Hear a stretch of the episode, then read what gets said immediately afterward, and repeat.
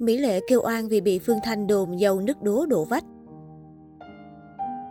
Tập 21 đời nghệ sĩ sẽ giới thiệu đến quý khán giả nhân vật chính là ca sĩ Mỹ Lệ. Cô có tên thật là Hoàng Thị Nhật Lệ, sinh năm 1972 tại Quảng Bình và lớn lên ở Huế trong một gia đình có truyền thống âm nhạc. Bố là nhạc sĩ Hoàng Sông Hương.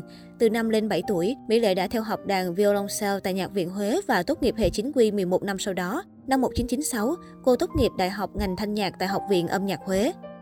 Trong suốt sự nghiệp của mình, Mỹ Lệ đã đạt được vô số thành tích nổi bật như huy chương vàng tiếng hát học sinh toàn quốc năm 1994, huy chương bạc liên hoan các trường nghệ thuật chuyên nghiệp năm 1995, giải giọng hát triển vọng tại liên hoan giọng hát thính phòng toàn quốc năm 1996, huy chương vàng tại liên hoan nghệ thuật chuyên nghiệp mùa thu năm 2000.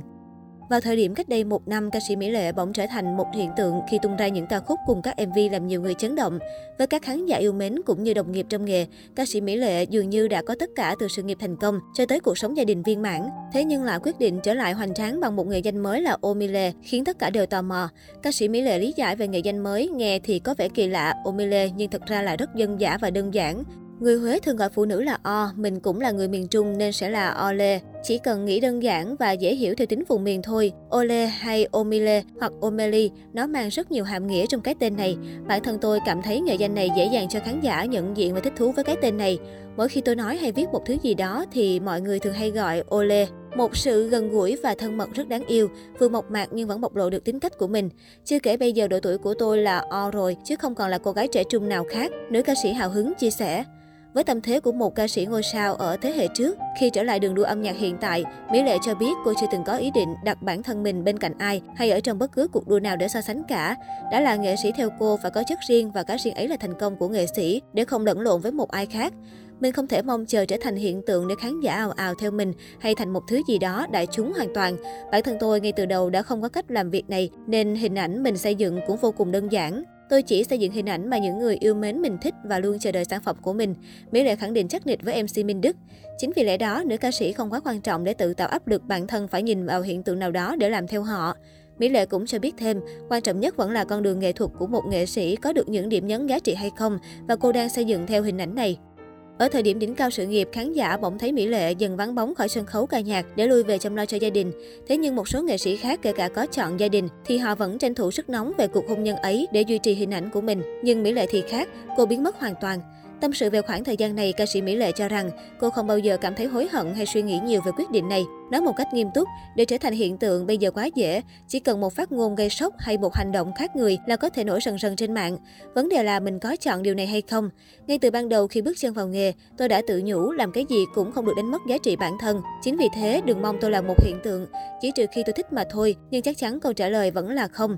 Tôi chỉ mong một cuộc sống êm ả, giữ hình ảnh cho chồng, cho con và tạo dựng con đường sự nghiệp bền lâu. Mỹ Lệ bộc bạch.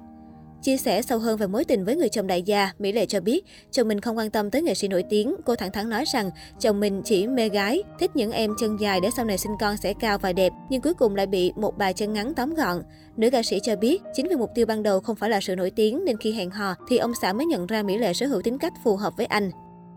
Sau khi cưới, Mỹ Lệ kể rằng chồng cô cũng không hề ngăn cấm công việc làm ca sĩ của mình, nhưng lựa chọn mà cô đưa ra hoàn toàn xuất phát từ chính cô. Cũng vì lập gia đình trẻ nên nữ ca sĩ nhận ra rằng đây là khoảng thời gian dành cho các con vì có nhiều vấn đề phức tạp của trẻ mà một người mẹ cần phải theo sát. Vì thế cô đành bỏ bớt sự nghiệp để tập trung cho con cái. Phụ nữ đến một lúc nào đó gia đình vẫn là quan trọng và từ nền tảng đó sau khi gia đình yên ổn thì mình lại trở về với nghề, với công việc mà mình yêu thích. Mỹ Lệ trải lòng. Nhiều khán giả biết tới chồng đại gia của Mỹ Lệ nhưng có khi không hề biết, chính nữ ca sĩ cũng là một đại gia. Trong quá khứ, thời Mỹ Lệ đang là ngôi sao triển vọng, cô chạy sâu rất nhiều và mỗi lần kiếm đủ tiền thì nữ ca sĩ sẽ đi mua đất. Ở những nơi trước đây là đồng không mong quạnh thì nay đã trở thành khu vực có giá đất đắt đỏ nhất thành phố. Chính vì lẽ đó, MC Minh Đức đã kể về một lần hội nghệ sĩ ngồi tám chuyện cùng nhau khi nhắc đến việc Mỹ Lệ tổ chức live show, thì ca sĩ Phương Thanh mới nói một câu, ai gọi tài trợ tôi không biết, chứ Mỹ Lệ chỉ cần xẻo một khoảnh đất thôi là làm được mấy cái live show liền. Ngay tới đây, Mỹ Lệ lập tức lên tiếng phân trần và cho biết đây chỉ là nói đùa vui mà thôi.